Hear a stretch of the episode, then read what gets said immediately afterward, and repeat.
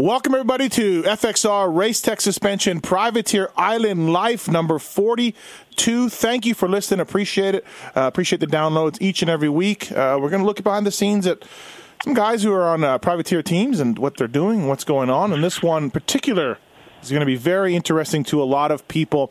Uh, first up, thanks to FXR Racer, designed for racers by racers. FXR Racing sets the standards and the motocross industry uh, for providing you uh, gear that has importance of comfort, fit, and takes note on how to keep making things better. FXRRacing.com, and here's the best part of everything: if you go to FXRRacing.com, PulpMX30 is the code to save 30% off your next gear purchase. Yeah, so thanks to the folks at FXR. Of course, Hep Suzuki, among the other guys, uh, among the teams and riders that are using FXR Racing. And Race Tech Suspension, PulpMX18 is the code to save at Race Tech.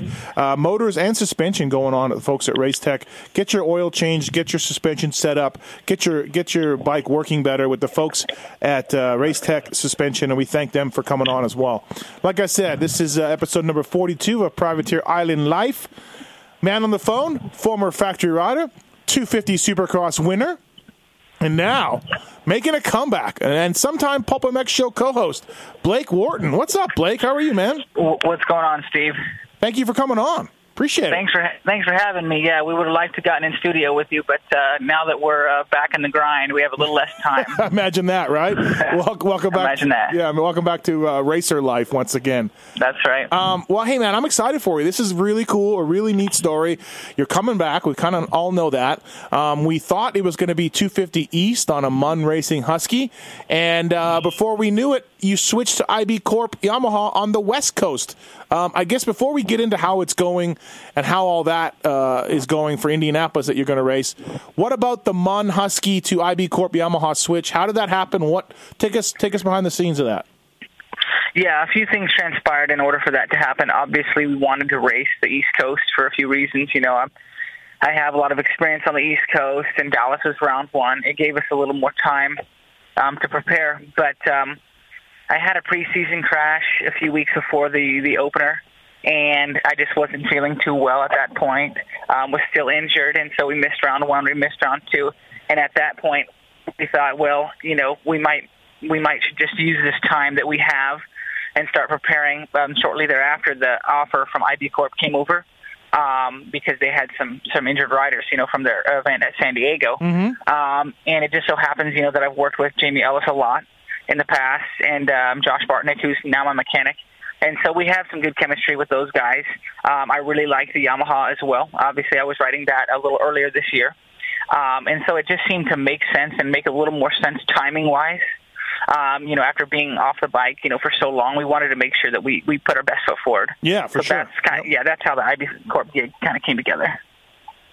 Um, and Mun was cool with it. Mun was all right. I mean, yeah, yeah. The, we've known the guys uh, at Mun for a long time. Um, Big Dan and, and Chip over there, Chip Mun.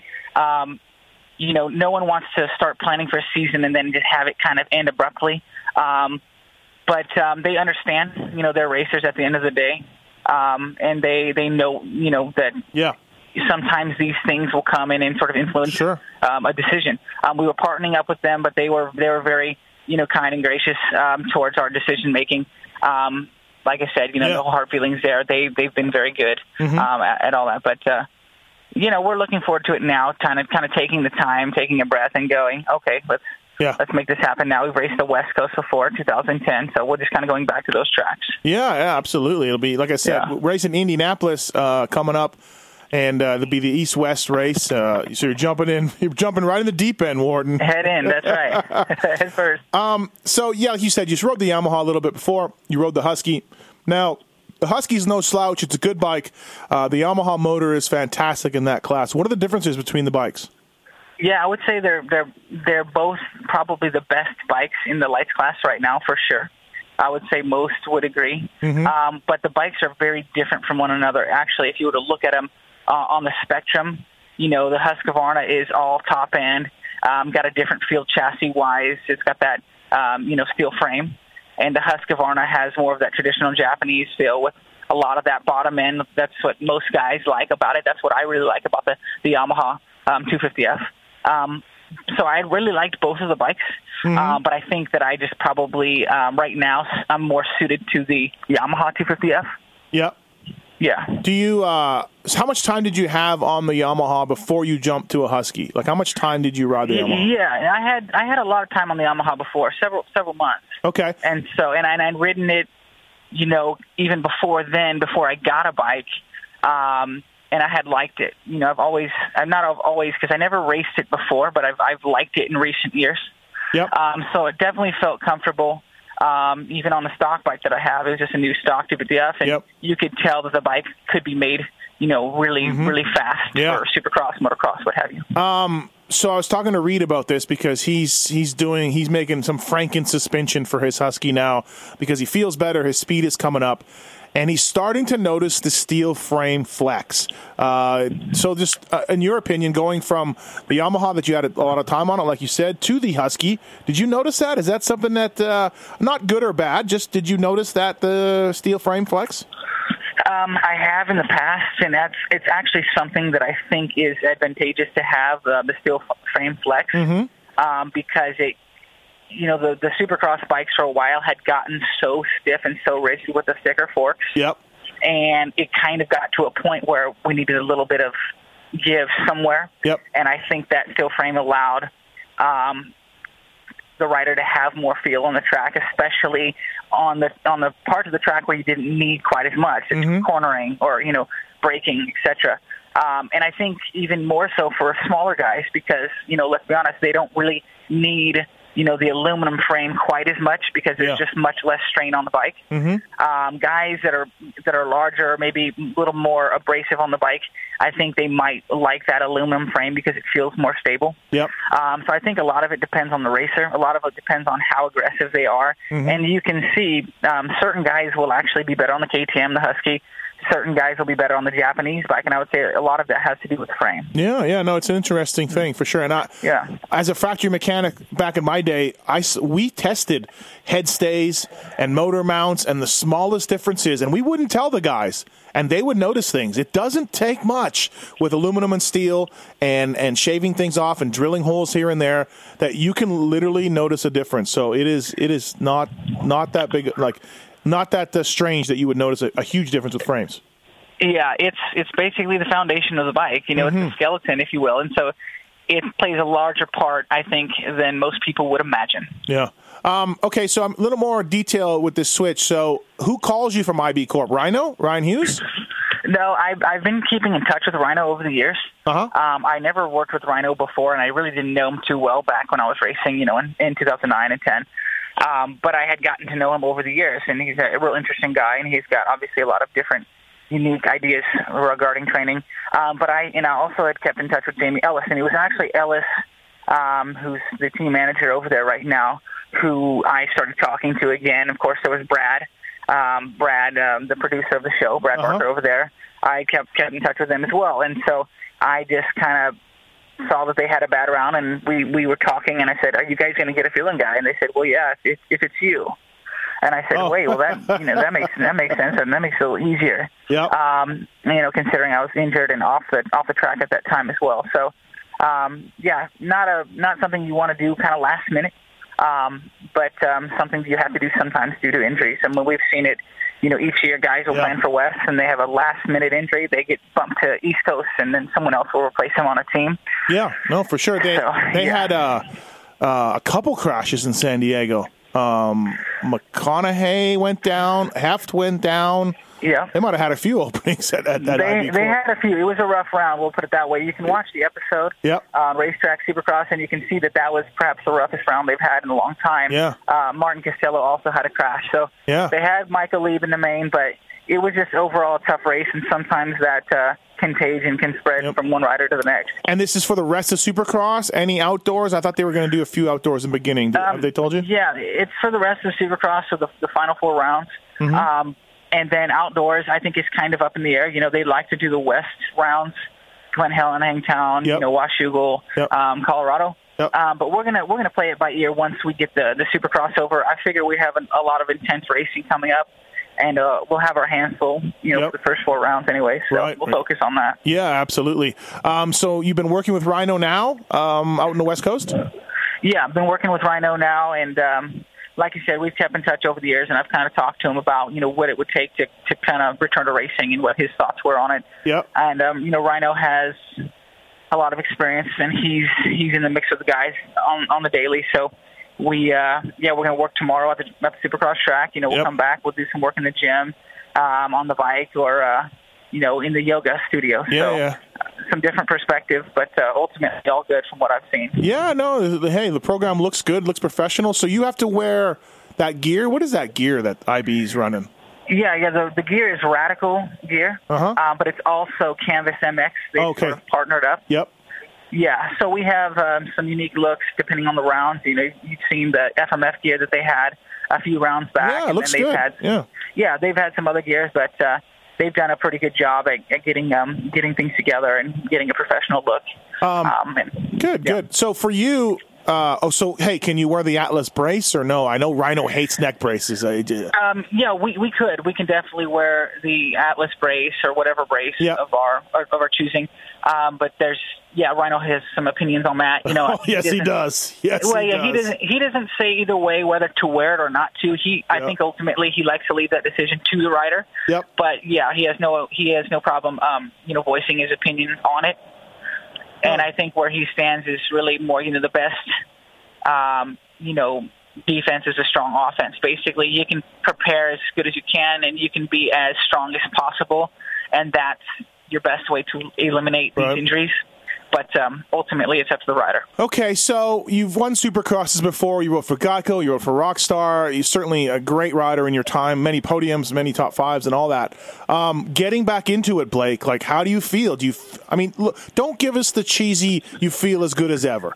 Come on, Sure. Blake. How do you No. feel? How is it? Uh, you know better than that. I'm not going to give you that one. it's a good point. Um, well, you know, getting back to motocross, first of all, you know, earlier in the season, I felt really good. Mm-hmm. You know, motocross is kind of that is feels like home for a racer. You know, when you grow up racing on motocross from eight years old on, you get pretty comfortable at it, even the more technical tracks. And so I was I was feeling good there, but you know, Supercross is a different thing, and even these these former racers and the guys who've done it all, they know that Supercross is is a different beast. And so coming from you know being on the sidelines so long and getting back on the Supercross track at at first, it was brutal. You yeah, know, it was tough. I was like, it was wow. brutal. It was brutal.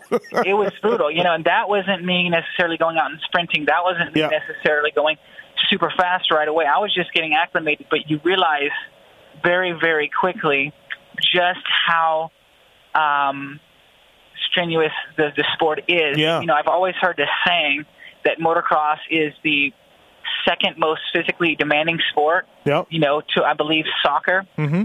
And I'm like, well, now it makes sense because now I can feel it in my lungs. Sure. Yeah. yeah, so it it was it took some time. Yeah, It took some time. Right. We had some bad weather in Texas. It made it even more challenging to get the riding in we needed to. Mm-hmm. Um, but ultimately, when I got back to the West Coast, when I got you know working with the guys and had a team backing me again, it made the transition um, smoother. Yep. Um, it's definitely something I wouldn't approach lightly if I were to tell someone, if I were to recommend it to someone. Right. You know, Supercross is no joke. Um, you know, when your heart rate's at 180, 190, 200 for, you know, 15 minutes, you're going to feel things that you haven't felt in a while. Mm-hmm. Um, so, but ultimately the transition was, was smoothened out, I feel, due to the, the team and, and the guys helping me out. Yeah, I mean, look, nothing against the Mun guys. They've supported many racers, and, and they seem like good guys. But you can step into this IB Corp program, who was racing Supercross this year with a lot of guys, and they can be like, "Hey, here's the suspension settings that these guys liked, and it's close to your stuff. Here's our motor package that everybody preferred. Um, you know, as recently as two months ago, it was ridden at a high level in Supercross. I mean, it's a nice, it's a it's a really uh, nice uh, pair of shoes to slip into. You know what I mean? It helps a lot. Yeah, it does. It, it helps a lot. It's a nice fit. It's what I'm used to, like kind of back in the day, you know. Yeah. And, and Yep. more props to the privateers guy, privateer guys, because that is a very, you know, difficult, Yeah. you know, way of going about it. And they do it, and they do a good job. And it's it's grossly underrated, I would say. Um, you know, going at it the privateer route. Um, I've suited up to do it a few times, but fortunately, kind of last minute, I've gotten rides Yeah. in 14 this year. Um, and yeah, it was kind of that mold that we were we were needing, we were looking for, to where we can go to the track, we can work with the guys on suspension, you know, work with the guys at Twisted Development on the motors, and it's a lot. You know, when Mhm. you're doing things on your own, or when you're even even when you have help as a privateer, it's it's really a lot. It's a major undertaking. Um, and so we're we're we're pretty excited to have these guys backing us and supporting us. Yeah, absolutely. It'll be it'll be uh, it'll be interesting to see you back on track. It's a real cool story, and uh, you know I know I'll be watching you for sure. The one thing about it, Blake, is you're going to start at Indy. It's a it's a it's an East West combined, and you've been riding West Coast dirt. This will be East Coast dirt. Now you're a veteran. You know you're from Texas, so you, it's not like you've never ridden tacky, ruddy kind of dirt. But it's going to be quite a jump for you for Indianapolis. Yeah, it it will be. Um, we knew that it wasn't necessarily the ideal round to come back to because Right. it's like, hey, here here's the fastest 20 guys basically, you know, on a different track. Let's go racing. Um, but ultimately, we've never shied away from the competition. You know, I mean, we're going to race these guys eventually. So Yeah. hey, why not race him at the first one? Yep. Um, I've led laps at Indy. I've won Indy. Um, so ultimately, I, I kind of have, in many ways, I kind of have an advantage in, in that regard. Um, but being away, you know, we're just going to take it uh, the best we can. We're going to just try to be fast for now. You know, we got to come back. We got to be fast. It starts with qualifying at these races because, you know, the shootouts in these um, Triple Crown events, practice is more important, I would say, Yeah. because if you don't qualify there, you go straight to the LCQ, and no one wants to be in the LCQ. No, absolutely. So, Um, so yeah, and we yeah, go on. Well, I was going to say, so uh, what's your expectations? Like, never mind Indianapolis because it's a combined and it's your first one. But when you get to the West stuff, what do you think you could do, Blake? What would you be? What would you be happy with? Yeah, well, you know, that's a good question. Um, I would say, you know, right now my goal isn't necessarily a, a certain position Mm-hmm. finishing wise. Obviously, the further up we can get, the better. And I'm certainly not going to, you know, I'm not going to eh, look at it any different, say, than I have in the past. Mm-hmm. But uh, you know, I think getting in the top ten right away would be a good, uh, good goal. Yep. up from there. But certainly, I know what I'm capable of, and I really do feel good on the practice track right now. And we've had really good, um, a good vibe going with the guys on the team, and I think that they know that if things were to go our way on the race, if we were to get a good start, and if things are just working, if we have that mojo, well, who knows? Top Yeah. five, top three. Right. Um, you know, we've done it before. We can do it again, but we do know that it's a major undertaking. It's a lot. These guys have gotten faster. You know, the the pace is contin- continuously improved. But definitely, I'd say top ten, and then we work our way up from there. Yeah, I think that that's fair for your, Yeah. for a guy like yourself. Um, you've always been a good starter too, and and we talked about the bike. You know that that's a nice combo. Um, Yeah. but I guess like when's the last time you had a gate drop? Well, I've had some gate drops, but they haven't necessarily been your traditional gate drops. Like, Okay. uh, you know, at the end of 14, I raced down in Brazil for um, two of the motor, motocross um, races down there, their national Yeah. championship. Yeah, that's four years. Uh, That's four years ago, Blake. That doesn't even count. yeah, but I mean, you know, I've logged so many hours. I could, I could essentially, you know, go at least ride a bike in my sleep. Sure, that's you know, true. You don't That's true. You know, yeah. you don't necessarily lose it, and I think guys, um, you know, you do lose it at some point. But it's just a funny thing because, you know, in some ways I feel exactly the same as before. In some ways I feel totally different. yeah, yeah. Um, you know, but ultimately it's still a guy on a bike. It's still these these these different you know ways of approaching you know the sport. But Mhm. You know, another thing not to not to be overlooked is my you know uh, my perspective now. I think has changed in the last you know three or four years. Sure, it's been a while, and sure.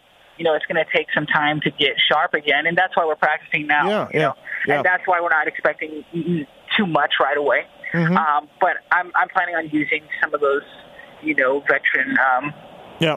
techniques and Yeah. veteran you know perspectives to kind of you know help close the gap. So you've been riding in Elsinore, or where have you been riding out there? Yeah, we've been riding at Elsinore. We've been riding at Milestone. We're Okay. actually going to Elsinore today, so we know the guys have ridden out here. We know what the local lap times are, and you Well, know what the, what the factory guys are. That was my next question. How do you stack up? I mean, it, it's different and all that, but how do you stack up with some guys that are, you know, heavy hitters? Yeah, we actually haven't had a chance to ride with the, you know, exit here, the heavy hitters, Yep. because a lot of the guys have gone east, um, which is kind of a new thing from when I was racing, Yeah, you know, true, three, four yeah. years ago. Yep. Uh, everyone would stay in California. Now everyone's going east. So I really haven't seen a factory guy in at, at all. Um, but fortunately, we've had some good Um, guys, Taft rides out here. Michael Lee rides out here. You know, Castelo, some of the guys on the team ride Yep. out here. Yep. Blake Lilly rides out here. And some guys, they go, you know, pretty fast on these tracks. You know, on the practice track, things are always closer. Mm-hmm. Um, and guys can be better racers and guys can be better practicers. I think our times are, are pretty good. Mm-hmm. Um, Michael Leib's no slouch, and he can definitely throw down a fast lap, especially at like Yeah. an Elsinore or Milestone, who's kind of his home track. Yeah. And me and Michael have been, you know, good friends for a while now. We grew up racing against each other, so we've been riding and training together. I, I can't tell you exactly what the lap time is, but I know we're getting close. Yeah. Um, and if I can use that for now until some guys, until some more guys show up, it's really all we can do. FXR Racing Race Tech Suspension Privateer Island Life number 42 with Blake Wharton. Thanks to FXR Racing. Use the code PulpMX30 to save at FXRRacing.com. And of course, Race Tech Suspension. Uh, use the code PulpMX18 to save with Race Tech. I think, didn't you use Race Tech growing up or something, Blake? Weren't you Yeah, a Race I- Tech kid for a while? Yeah, we were we were race tech kids, and actually, the funny story is Josh Bartnick, who's my mechanic now, aka Cheese. He was the race tech guy back in the day, Oh, nice. So, yeah, and so we out. have some. Yeah, we have some race tech history. Yeah, all right, perfect. Uh, Blake Wharton's talking about his comeback here. It's going to start at Indy for the IB Corp Yamaha. Uh, what's it like having the cameras around? How do you um, how do you feel about that? How's that been? I think it's a, a good element. I think it's a unique angle that the sport kind of needs. You know, we've seen it in the past with some different teams back in the day on television shows, but the television, you know, industry is probably super, super competitive, and so you saw that these channels, these these shows didn't necessarily last too long. Um, whereas the internet show and the webisode, web series type of platform, I think is is a unique element for us. Mm-hmm. Um, it can get the the sport out there a little more and a little more easy easily. Um, uh, we haven't done a whole lot of shooting yet, but obviously that when racing Yeah. comes, we'll be doing more.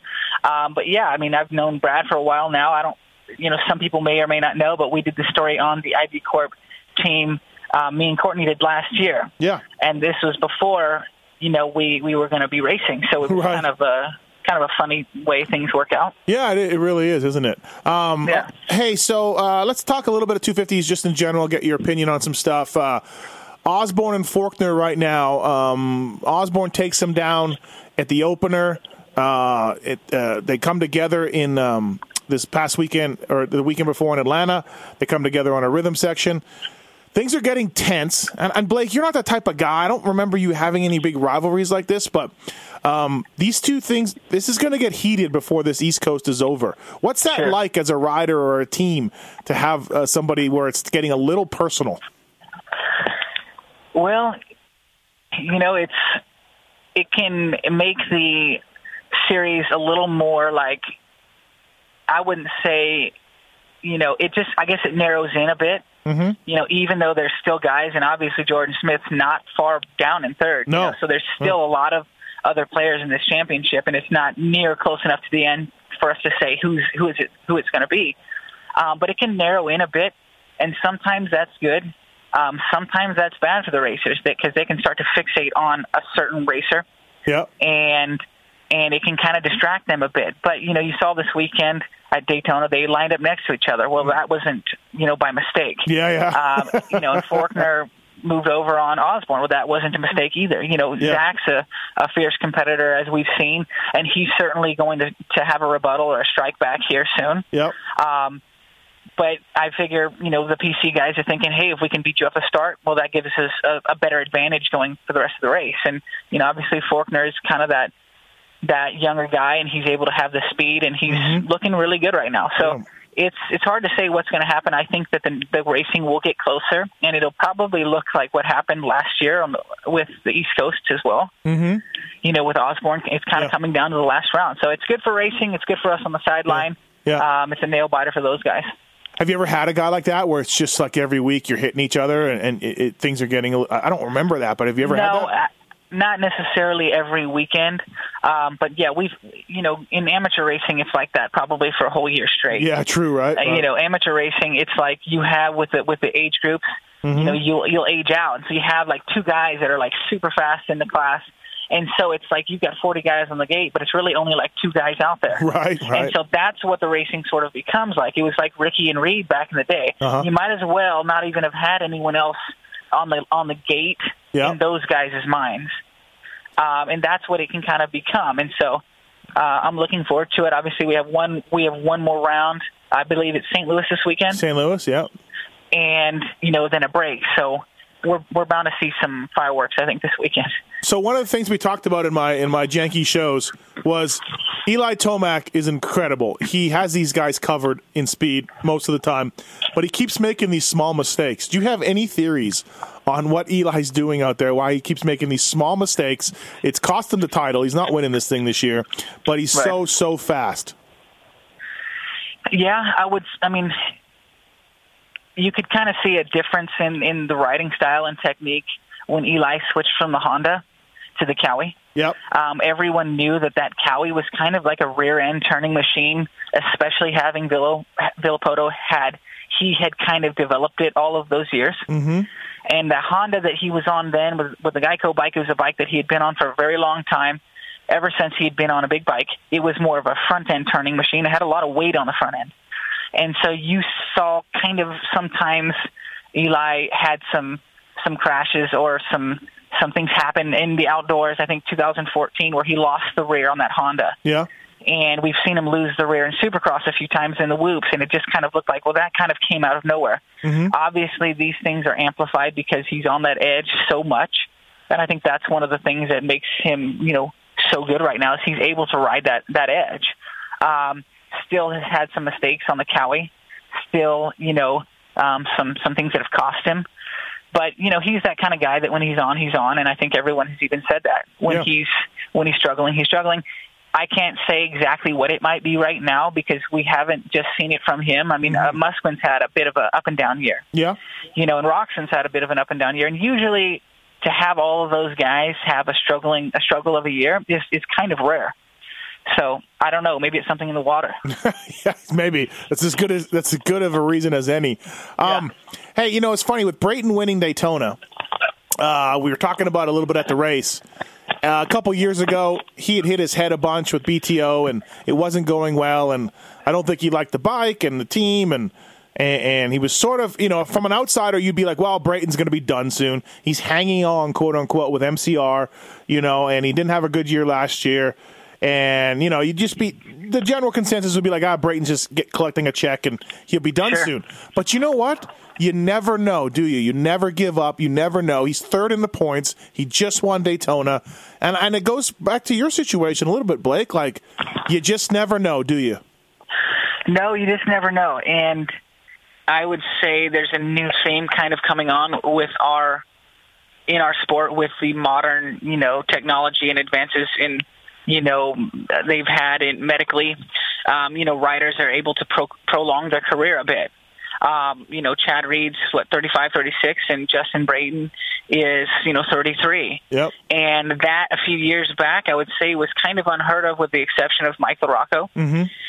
And I think that that's something you're going to start seeing. And even me and Ryno have talked about it. Yeah, guys can be competitive in their 30s, and they can be more than competitive. They can actually win.